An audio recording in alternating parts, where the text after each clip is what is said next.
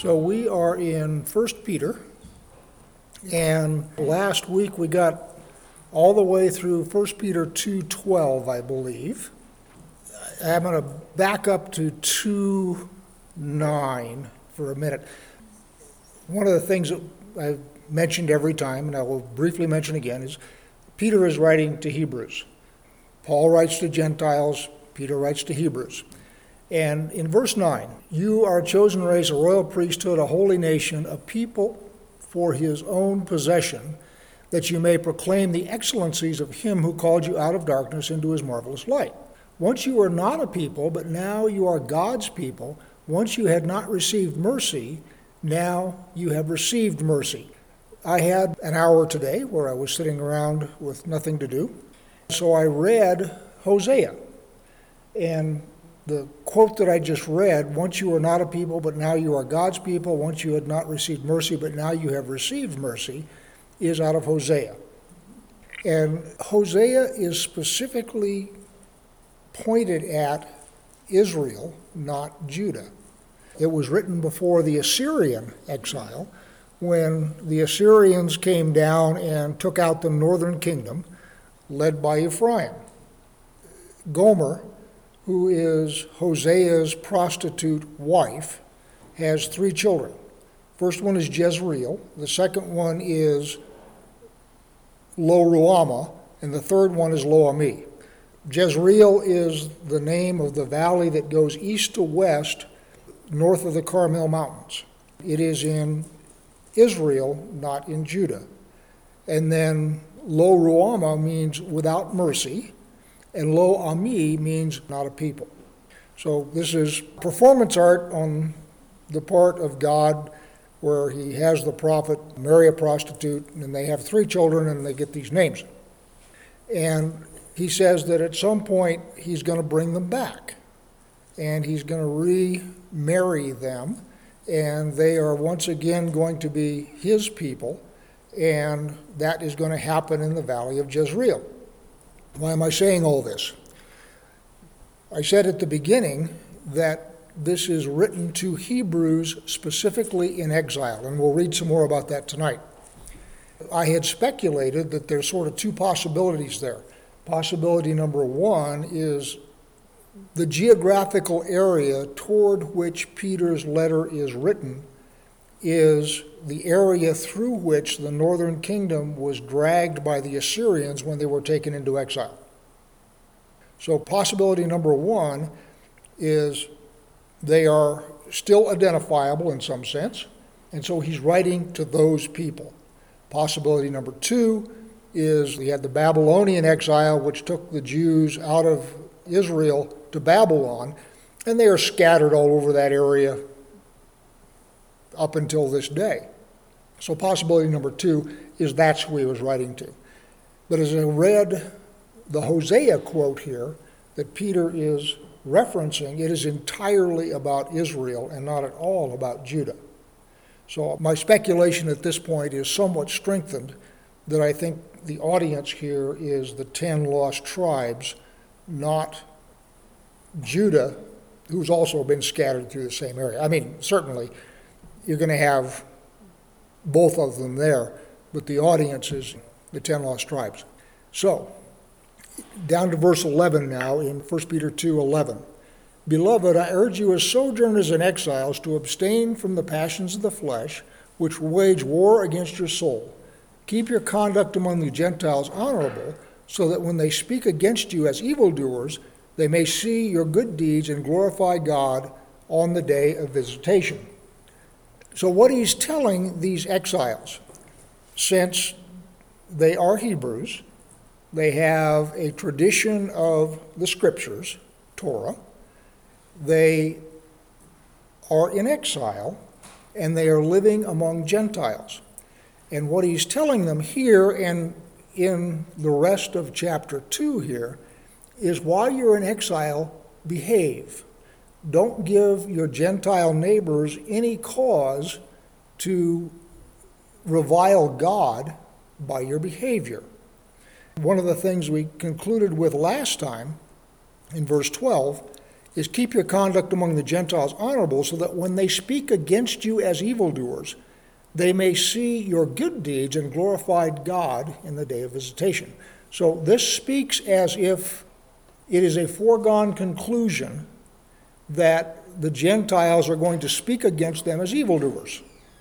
That's the sense of the passage. So if the Gentiles are speaking against them as evildoers, what I think Peter is talking about here is classic anti Semitism. One of the things that I said last time, and I will repeat, is today, Ashkenazi Jews are one standard deviation higher in intelligence than are Europeans in general.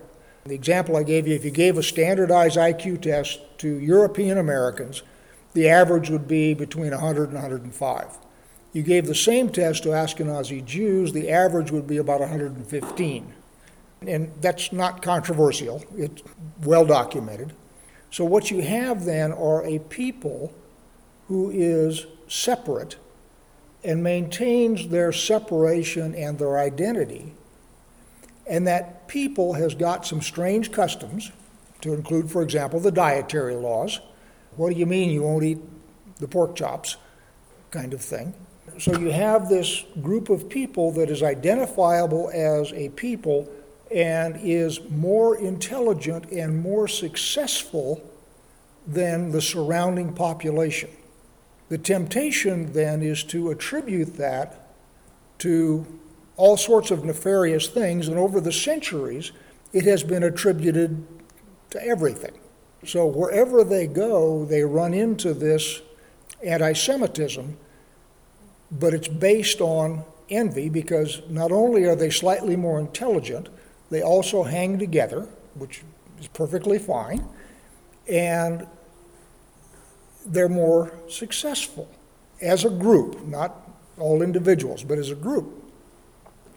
And so the temptation then is to attribute that to selling their souls to the devil, to all sorts of nefarious things, and you wind up having pogroms expulsions, all that kind of stuff. And that's been the history of Hebrews in the diaspora ever since there was a diaspora.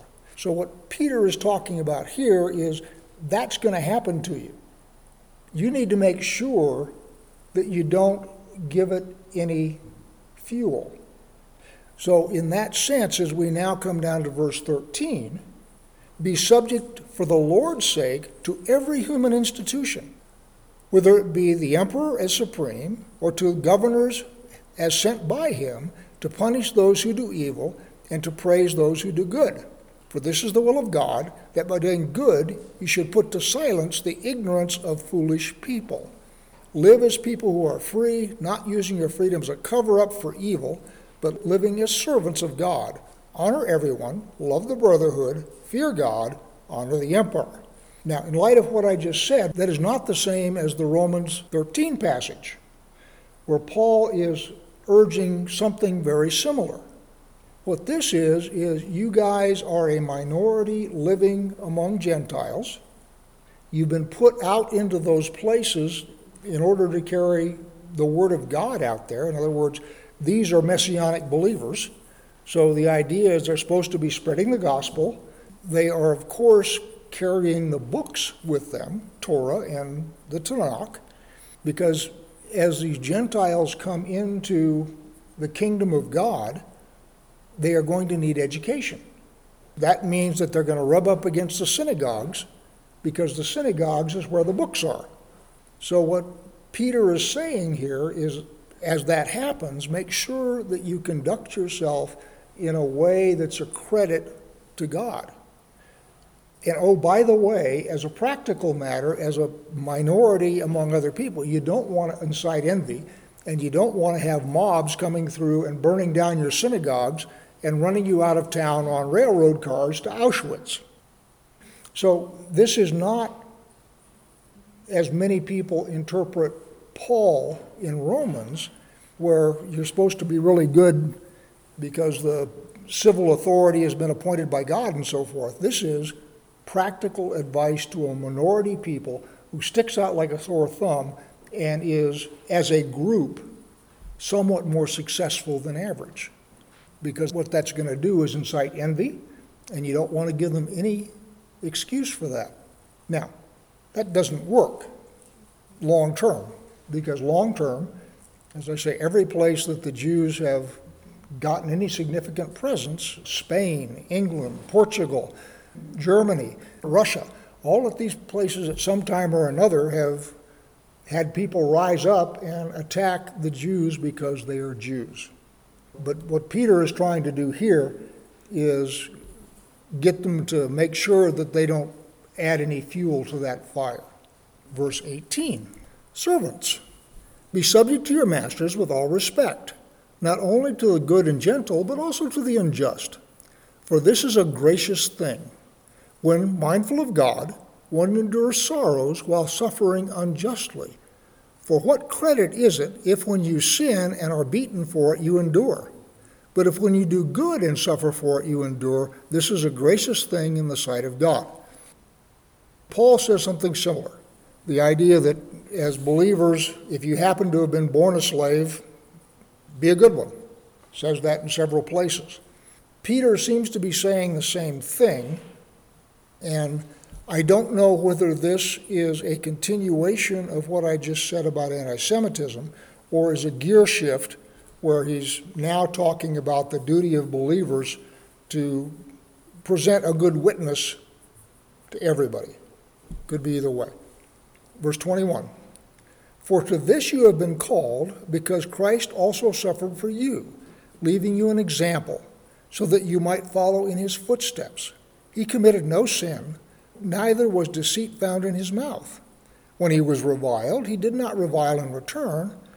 When he suffered, he did not threaten, but continued entrusting himself to him who judges justly. He himself bore our sins in his body on the tree that we might die to sin and live to righteousness. By his wounds you have been healed. For you were straying like sheep, but have now returned to the shepherd and overseer of your souls. This feels more like Paul. Remember when we were in Colossians several weeks ago? One of the things that Paul said in Colossians is that the suffering that he was enduring for the sake of the gospel filled up the suffering that was lacking in Christ. And I said, I didn't understand that. Still not sure I do. I'm not saying that I do. But one of the commentaries that Ken sent me said something to the effect that Yeshua bore all of our iniquities and all of our diseases. That's true. It says so in Isaiah. And, and the commentary then said, He did it past, present, and future. So the fact is that He bore the iniquities of people yet not yet born, and He took the diseases on of people not yet born. Therefore, what Paul was saying, according to this commentary, is that the sufferings that Paul was undergoing were paid for in advance by Yeshua, and now he was just going through the actual execution of it. It's a commentary. I didn't understand the passage, still not sure I understand the passage. But in this case, Peter seems to be saying much the same thing as I was just describing in Paul. And the idea all throughout the scriptures is the world is a tough and difficult place. You are going to suffer. The fact that you're in the kingdom of God is not going to spare you suffering, and in fact, some cases it may bring suffering upon you that you weren't looking for. So he's confirming, if you will, what everybody else says about being in the kingdom of God. It doesn't spare you any suffering, and it may, in fact, gather you some suffering that you wouldn't otherwise have gotten. In this business about slaves or servants, the idea is if you're going to be punished, as seems to be the lot of all humanity, make sure you're not punished for doing evil, because then you doubly have no reason to complain. If you are punished, make sure that it is an unjust punishment, and then God will take care of it. Let's go to the end of the chapter here. So talking about Yeshua. In verse 24, he himself bore our sins in his body on the tree that we might die to sin and live to righteousness. By his wounds you have been healed. For you were straying like sheep, but have now returned to the shepherd and overseer of your souls. The sheep metaphor, also all through Paul, all through the New Testament. Metaphor actually in the New Testament switches from shepherds to fishermen, but the sheep metaphor doesn't go away. He talks above here, um, back in chapter 1, verse 13. Therefore, preparing your minds for action and being sober minded, set your hope fully on the grace that will be brought to you at the revelation of Yeshua Messiah. As obedient children, do not be conformed to the passions of your former ignorance, but as he has called you who is holy, you also be holy in all your conduct. You be holy because I'm holy is straight out of the Torah. He's talking to Hebrews, but he could be talking to Jews who were part of the nation Judah, or he could be talking to Hebrews who were part of the nation Israel. And in that case, their ignorance would be different. So if he's talking to former members of Judah, which would have been at that time rabbinic Jews, what he's talking about is the stuff that Yeshua was talking about whenever he got into a tangle with the Pharisees or the temple authorities. And the big talking point there, the big problem there, of course, was the oral Torah, where Judaism had added a whole bunch of stuff to Moses and treated it as if it were scripture. So their former ignorance in that case would be following the oral Torah. If they were Hebrews of the nation Israel diaspora by the Assyrians, they got sent into exile because of idolatry, idol worship. So they, living among Gentiles, having been thrown into the world for idol worship, their ignorance may in fact be they've sort of blended into paganism. Just no idea. I'm just sort of covering all the bases. My point is, as we're down in the end of chapter 2, where he says in verse 25, You were straying like sheep, but have now returned to the shepherd and overseer of your souls. So, what I'm suggesting to you is this ignorance that he's talking about up in chapter 1 is the thing that has caused them to stray. And now, after all of this, he's saying that as an identifiable minority and as servants of Christ, you need to behave because instead of being lost in your ignorance, you were straying like sheep, but have now returned to the shepherd and overseer of your soul. He starts back up in chapter 1 talking about their former state of ignorance before they got the gospel whether that was the ignorance of rabbinic Judaism or the ignorance of whatever happened to the nation Israel, they were still out of the way of the kingdom of God. And one of the things that happened in Hosea that I led off with is Hosea said, I am going to sand you off flat and send you into exile, and I am going to divorce you you are going to become a non people, lo ami. And I'm not going to have mercy on you. And then it, later in Hosea, he says, In the future, I will bring you back and you will be my people again. And what I'm saying here is in Peter, by the action of the gospel, those people have been brought back and are again a people and are now identifiable as a people of God again Therefore, they have an obligation to behave for that reason, but they also have an obligation to behave just for self preservation. Onward to chapter 3. Likewise, wives, be subject to your own husbands, so that even if some do not obey the word, they may be won without a word by the conduct of their wives, when they see your respectful and pure conduct. Do not let your adorning be external, braiding of hair, the wearing of gold, or the putting on of clothing but let your adorning be the hidden person of the heart with the imperishable beauty of a gentle and quiet spirit, which in God's sight is very precious. Okay, let's camp out there for a minute. Like it or not, the Bible has a hierarchy, and the hierarchy is God, fathers or husbands, wives, children. And that rankles people, especially today. But in fact, that's the way God set it up. I'm going to segue off into current events. All of these riots and stuff that are going on because of Black Lives Matter, there are a great many single, college educated young women in that movement. And they are angry. They're just madder than wet hens, excuse the metaphor.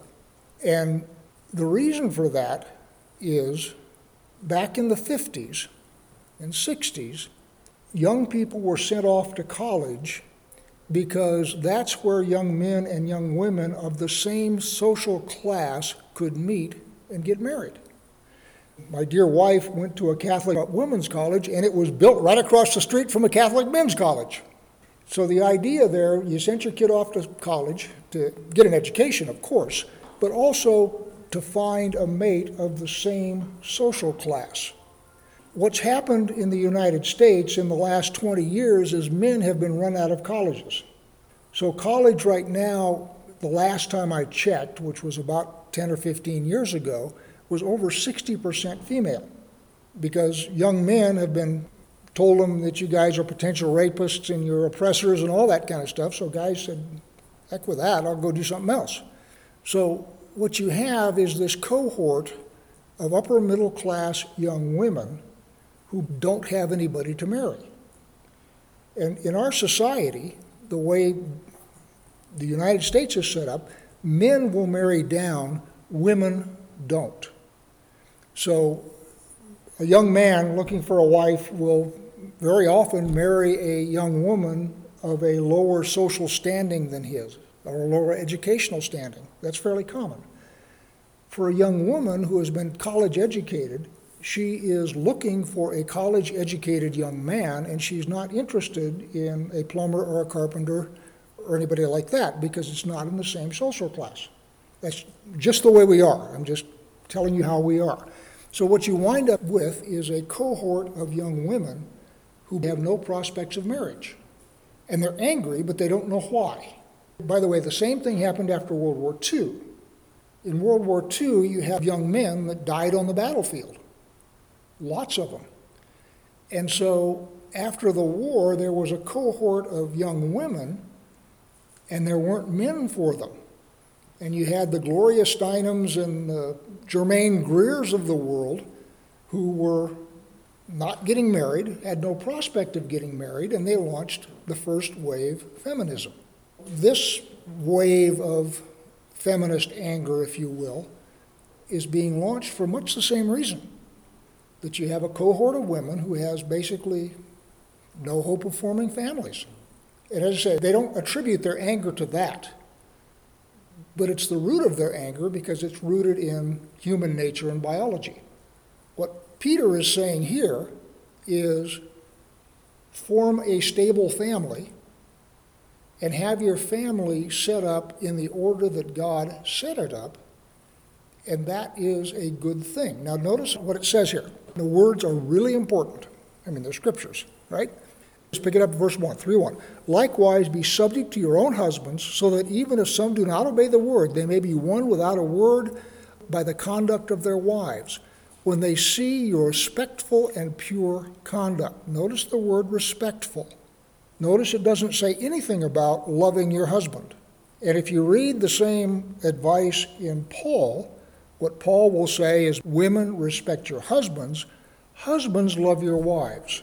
And the reason for that is men operate on the basis of respect. Basically, whenever I see another man, I respect him until he shows me he can't be respected. That's the basis on which men operate. Women, on the other hand, operate on the basis of love. So it's a natural thing for a woman to love the man she's attached to. She doesn't have to work to do that because that's her nature. Similarly, it's a natural thing for a man to respect the woman he has married. He doesn't have to work to do that. The problem is she doesn't need, I mean, she does need respect, but the thing that she really needs is love. And the thing he really needs is respect. So, what men and women try to do in the natural is treat the other one as they want to be treated. So, a man would respect his wife because that's what he wants himself. I want to be respected, so I'll respect her. A woman loves her husband because that's what she wants, and she says, Well, of course I'm going to love him. That's what I want. I will give him what is important to me, which is a wonderful instinct, but it's completely wrong.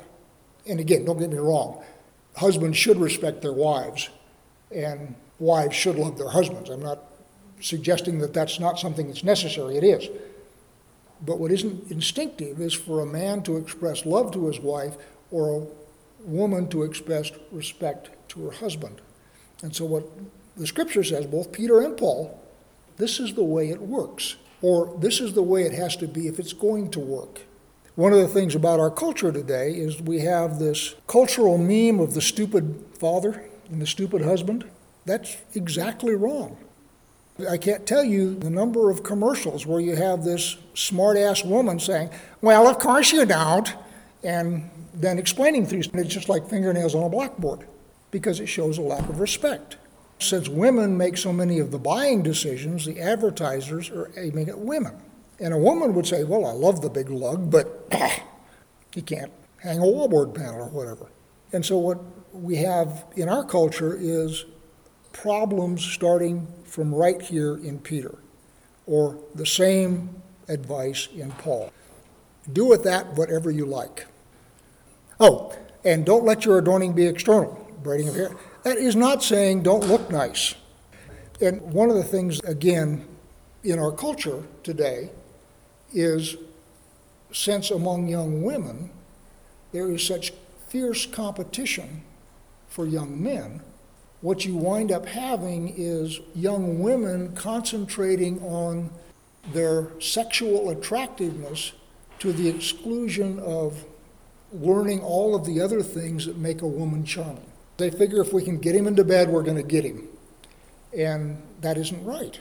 So you see these spring break things where the young ladies are competing with themselves to see how little they can wear and how lewd they can act, as opposed to acting in a way that a Proverbs 31 woman would act gentle in spirit, good conversationalist, able to cook and do house, able to manage children, all those kinds of things are not what's being focused on right now. In fact, it's regarded in many cases as being beneath the dignity of a college educated young woman, which is foolishness on steroids. And what it is is a recipe for what we have right now single parent households run by women with no man in the picture.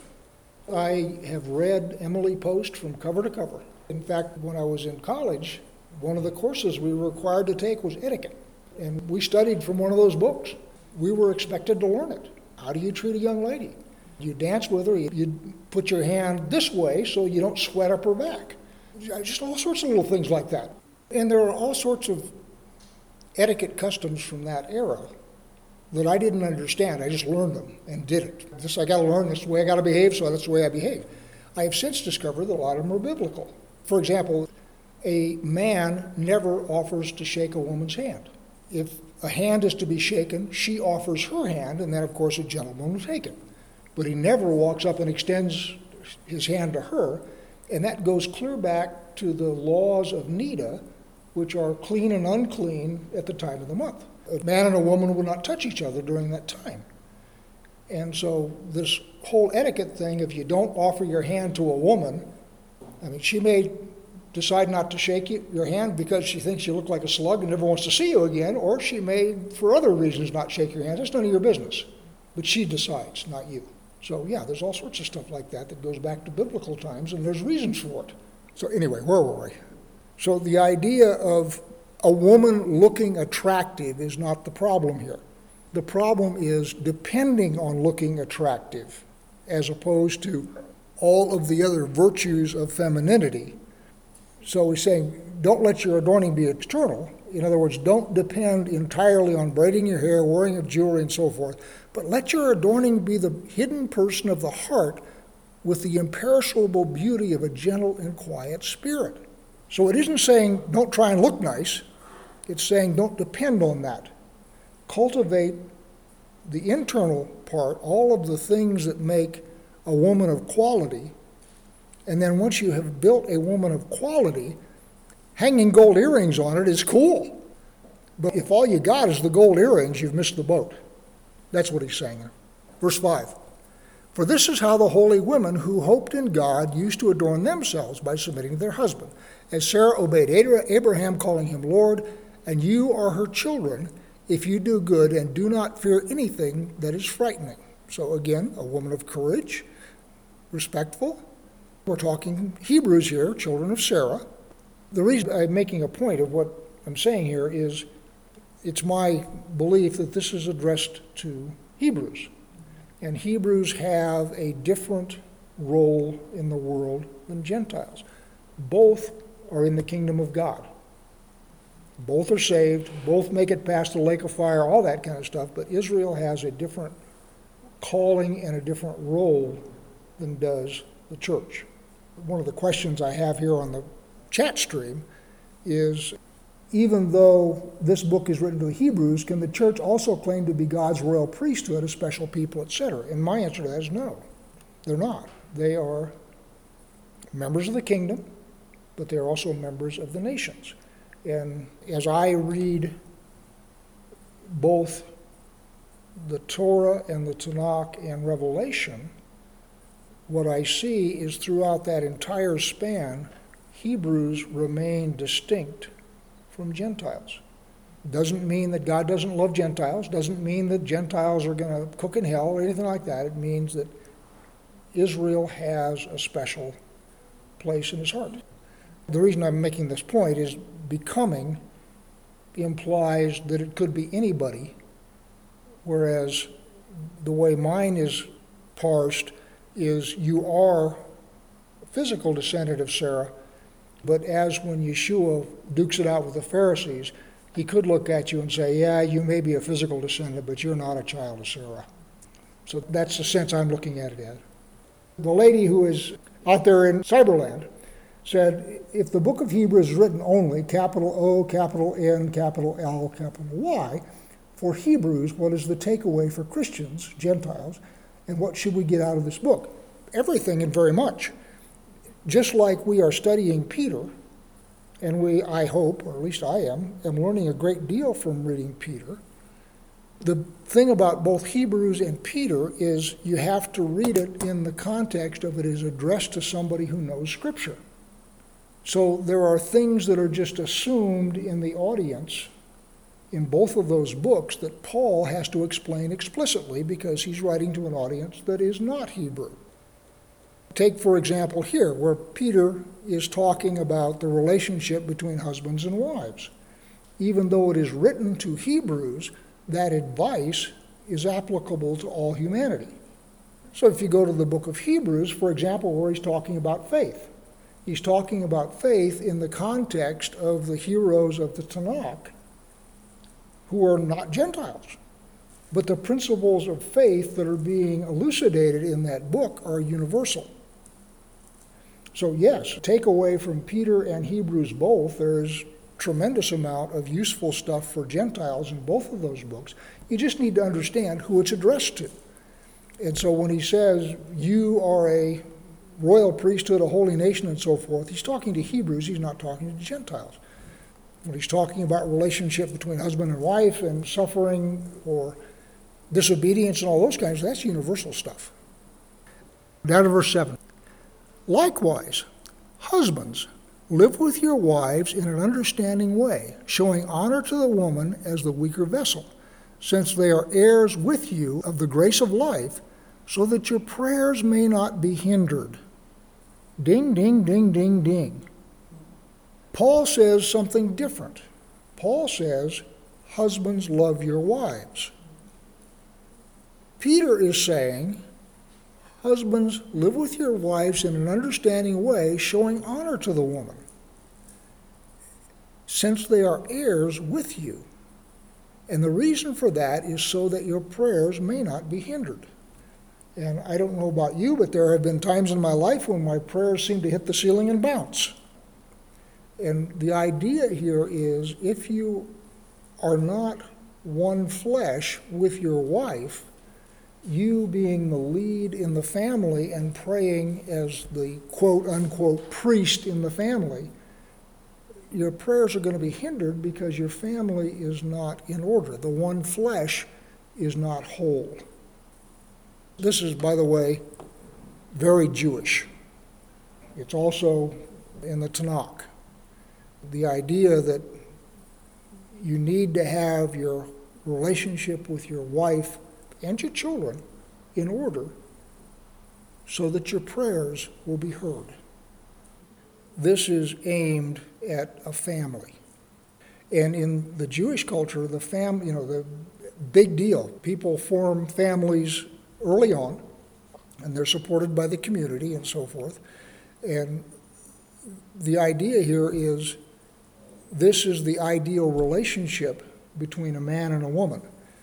But the idea of young people just sort of going out on their own to spring break or to bars and all that kind of stuff and picking each other up and going off and doing what young people do is relatively new. In fact, the idea of romantic love as the basis for marriage is very new. The idea used to be that parents would arrange marriages because the parents knew their children and knew what would likely succeed and not. And marriages were ways to build a family, to build a dynasty. My favorite quip is every young girl wants to be a princess. But the downside of being a princess is your brother may sell you off to the king of Poland in order to purchase peace in Silesia. That goes with the territory of being a princess. But the girls who want to be princesses don't see that side of the story. All they see is the fairy dresses and the crown. But there's a downside to being a princess. But the point is, that's how marriages used to be almost universally contracted. And in fact, in great art, opera and so forth, of the late 18th and 19th centuries, the idea of romantic love was very often presented as the prelude to tragedy. So, for example, Romeo and Juliet, Tristan and Isolde. as they say, opera is always the story of a tenor and a soprano who want to make love and a baritone who's preventing it. The, the point here is in art, it used to be that romantic couplings were almost universally a prelude to tragedy because the cultural idea was these two young kids have got nothing going for them but hormones. And they don't understand the wider context of family relations. You know, Romeo and Juliet, these two young kids that are just full of hormones and so forth, don't fully appreciate that their two families are mortal enemies. And what it winds up is in murder and both of them dead. So the idea of romantic love, and you just sort of turn your young people loose to bump into each other in the corral, is very new. And it doesn't work very well. Let's go ahead and break here. We'll pick it up at verse 8 next time.